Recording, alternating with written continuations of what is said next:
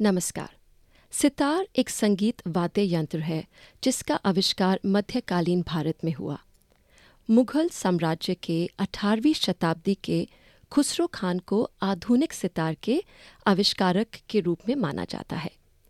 ज़्यादातर लोग पंडित रविशंकर जी को इस संगीत वाद्य यंत्र से जोड़ते हैं और उनके बाद काफ़ी नामी लोग सितार से जुड़े हैं, जैसे कि अन्नपूर्णा देवी, निखिल बैनर्जी उस्ताद विलायत खान और कई और लोग।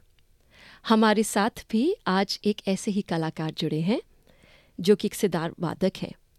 पर ये कलाकार कुछ खास हैं। इनका जन्म कनाडा में हुआ था और ये पॉलिश और रशियन पृष्ठभूमि से हैं। यानी कि वेस्टर्न बैकग्राउंड से होने के बावजूद भी इन्होंने सितार सीखा और आज सौ से भी अधिक बच्चों और बुज़ुर्गों को सितार सिखाते हैं। डेविड वेलावैन Welcome to SBS Hindi. Pleasure to have you in our studio. Oh, thank you for having me. It's an honor. So, why don't we begin with you playing a little composition for us? Oh, sure.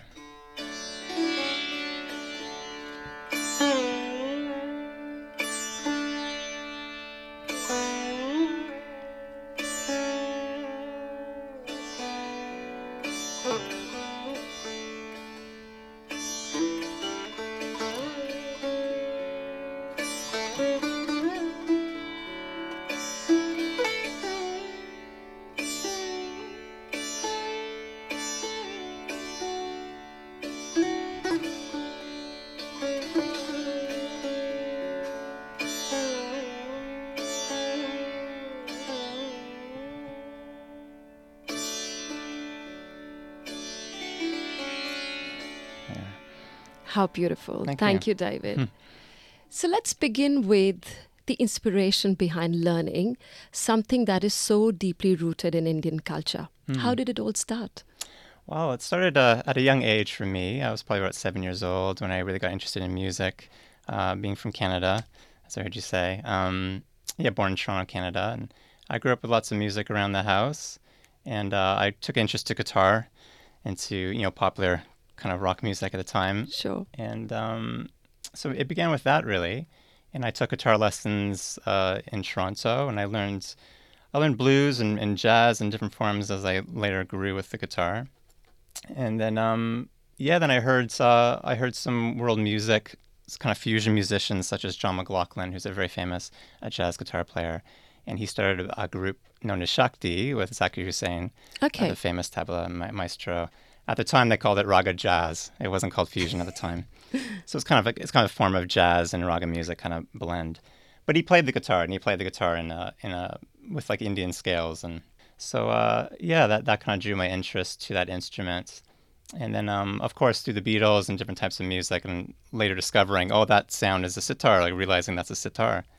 Um, so I decided to go and get one when I was like 16 years old. so Wow. yeah. So I just, uh, I being in Toronto, it's very much a multicultural city, very much like Melbourne. Um, so it wasn't too hard to find one. Mhm. And I just approached it as a guitar player. Really, I looked at it almost as if like an exotic uh, guitar, so to speak. You know, I like the way you said Yeah. exotic guitar. yeah, it's not. It's a different instrument, really. It's not like a guitar at all. Yeah. But um, but I played it like one. Yeah. Later on, I moved to Vancouver, Canada, when I was in my twenties, and I met my first sitar teacher there, uh, James Sadler Hamilton. He was from Vancouver, and he's an ethnomusicologist, a doctor of ethnomusicology. okay. And um I saw him performing, and uh, I said, "Hey, I have a sitar. I'd, I'd be interested in learning." And um, so, yeah, he met with me, and, and he was he was the first to introduce uh, Indian classical music to me, actually. Um, so that's when I started my sitar lessons, was through him, and uh, I learned for a few years with him, and then yeah, he later encouraged me to go to Calcutta, which he spent about ten years of his life in Calcutta, uh, studying sitar.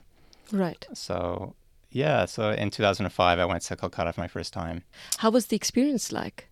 Yeah, it was wonderful. It was uh, my first time in India, so you can imagine it was a bit of a, an adjustment for me. Uh, my first a- time in Asia, period. You know? So, Was it a bit of a culture shock for you? yeah, certainly, especially Sure. Calcutta being such a, a Yeah. big, big city, lots of people there, and uh, you know, yeah, it took me a while to learn how to cross the street and just how to kind of just move around the city, you know. Yeah, yeah. But um, but after a while, I got used to it, and yeah, I had lessons every day with a teacher there by the name of Sanjoy Bandopadhyay, and um, you know, I practiced lots, and and I had tabla practice with tabla players playing with me as well. Beautiful. So yeah, it was a wonderful experience, and and to be immersed in the culture, I think is really essential actually in learning this music. To take it really seriously It's Yeah. important to visit India. I think a few Yeah. times at least. Yeah. How many times have you been to India? And as you rightly Mm. said, you know, going to India, does it enhance the cultural immersion and does it make it easier for you to learn sitar? And if it does, tell us some stories about, Oh, you know, sure. Indian experience. Sure. Um, yeah. So I've been at least seven times, like seven seven separate trips to In the last, um, how many years would that be? yeah, since 2005. Oh, wow. Okay. Yeah, so not every Sure. single year, but most years I try to make it back. Yeah. I go during the winter season, which is a great time to go. They have lots of classical classical music festivals during that time, like Dover Lane Music Conference, which is uh, four nights, all night concerts. That starts at like 6 p.m. and it goes all the way until like 5 in the morning. I visit, yeah, it's quite essential because to be with the guru, as you know, it's like a, just a one-on-one sort of experience with the guru and, and yourself. And um, it's uh, it's an oral tradition, so it's a music that you learn by ear and by singing primarily. And you're kind of in that space, that kind of creative space where the, the guru is composing and thinking of musical ideas. So it, it's it's important to be there, um, to be there to feel those vibrations and to be kind of in that close space Correct. with the guru, you know. And uh, again, of course, just to see all these great concerts and to, to be inspired by all the great music around you, and the feel of the city, um, and the accents and the food and everything kind of fits in all into it. You know what I mean? Because it's Yeah. all because music is a language Absolutely. and there's an accent to it, and there's you know, so kind of to understand the feeling of the music. Did you pick up some languages while you were in India? I mean, yeah, just music was enough for me, obviously, but of course, you know, some phrases in Bengal. Being Kolkata, it was primarily a Bengal-speaking Can you say something for our audience in Bengali? just come on a chin and, you know, and namaskar, you know, That's Dhamma, just basic beautiful. words. That's beautiful. Mm. now, you did mention that you teach sitar to students and you've taught about 100 students. Right now, you've got 30 students. yeah, I've had lots And there's a there's a very big age group. So from a 12 year old to a 79 year old yeah. is a student of yours. Now, Mm. I'm assuming there are people from different cultural backgrounds. So Mm. how do you teach sitar for, to someone who's from a different background? You very much the same way that I've been, I've learned. Uh, I do it. I have a very kind of patient nature in my teaching, which I think is suitable to being here in, in Australia. But um, you know, we all share the same notes, right? The seven notes: sarigama, pata, nisa. Or like any classical music, you know, you start with the scales and you start with the um, the exercises. Of course, the posture and, and the technique is quite different for sitar. Um, so I very much go about it the same way that I, I've learned from my guruji hmm um, you know, um, yeah, luckily, again, music is a universal language. So, you know, everyone can understand these notes. And Yeah. I sing a lot of the material. I also write it down as well. Yeah. And I break things down and, and take video and recordings are very helpful, I find too. At the end of class, I will, I'll record certain pieces that I've taught them so they can they can view that and listen to that as well. Yeah, it's I'm really blessed, really grateful to have such a diverse group of students. Um, you know, people from all over India, from Sri Lanka and, and from Fiji as well, and uh, students from Japan. Oh, wow. Okay. and- That's a good mix there. Australians and you know all these you know European descent and all sorts of things like that. So yeah, it's really lovely. Wow. What an interesting story of um, Mm. guitar to sitar for David. Yeah, it's amazing, really, because if you if you told me that when I was 16, like playing guitar, and I just picked up a sitar, if you told me that years later I'll be playing sitar full time, I really don't play guitar very much at all anymore. That probably would have been very frightening for me to hear that at the time. But it's amazing how these musical interests grow, and and uh, yeah, it just sort of happened. yeah. It wasn't something I planned out to do. It was just an interest that naturally grew. And the more I learned about the music, the more I could hear in the music, and that was really exciting to me. And then I just I just built this kind of connection, and uh, it's a music for life. Actually, it's not you know like some music can be like a youthful music, or this music is a music that you play your whole life, Absolutely. and uh, there's a spiritual connection to the music. It's a living entity in in a sense. Yeah. In India, especially, they, they consider the ragas, the melodic forms, are kind of like it's like a person, and it has a certain characteristic, in a, a time of day and season that the ragas are played. So it's a very special. I've always felt very fondly of music. I always felt music was more than just mere entertainment, Hmm. and this music really sort of symbolizes that the um, the spiritual connection, the, the, how it's kind of related to nature, how it's sort of like this offering, and it's also it's also like a, a living entity, and um, you know, it, it's living and it's evolving, and it's never the same. You know, every time you play, it's different. Um, there's a couple more questions that I have in mind, but we before we move forward, can we request you to play another composition of Sure, I yours? love to. Here,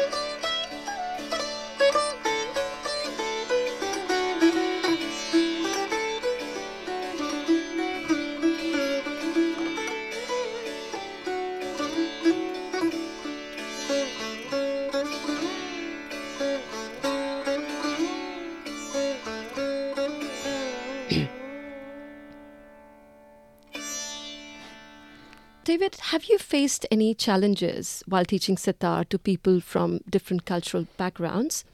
And if so, how do you address them? Any challenges? Yeah. Like how so? What do you mean? So, whether it's the language or teaching, then the ragas, or any interesting conversations that you've had with students from different backgrounds while teaching sitar. Well, you know, sitar um, is interesting, eh, especially in the Western world, because it does have two associations. You know, one is that it, it is uh, classical music of India, and the other that it does fit into because of Beatles and and Ravi Shankar Ji at the time in the late '60s. It has a connotation towards uh, psychedelic rock music. Yep.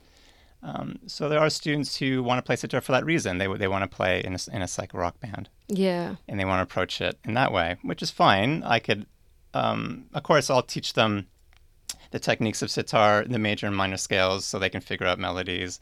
So I, I do my best to show them a classical approach, and then they, they can use that knowledge in towards uh, psych rock music. So there are some some students who just want to do that, but most of my students want to learn Indian classical music, so that's great. So that's you know my specialty of, of teaching. True. So generally speaking, when I have new students, it's, it's either one of those camps they want to be in. I have, I have to decide what they want to get out of sitar, Yeah. and um, or some just want it for themselves as well. They just want to play it for themselves. They don't they're not interested in performing or anything like that. It's just for their own kind of kind of sense of uh, meditation, I guess you could say. Yeah. I guess different people, different interpretations, and you can't That's right. control that. And uh, it's a very individual thing. Uh, learning, teaching music, especially, I find that everyone learns so differently, and everyone learns at a different pace, and it's very individual. And so a lot of people have that question: How long does it take to play sitar? Which is a very difficult question to answer, right? And so it's very different. Um, so some people have that; they think maybe it'll come quickly, which it doesn't. So, how long does it take? I have that question. Yeah, sure. well, really, it's a, it's a, a lifelong commitment, especially in classical music. So uh, it's music again you play for life. So you should really it's more of the uh, the journey rather than the destination because you're always learning. There's always more. There's always more to learn, uh, and it's never ending actually.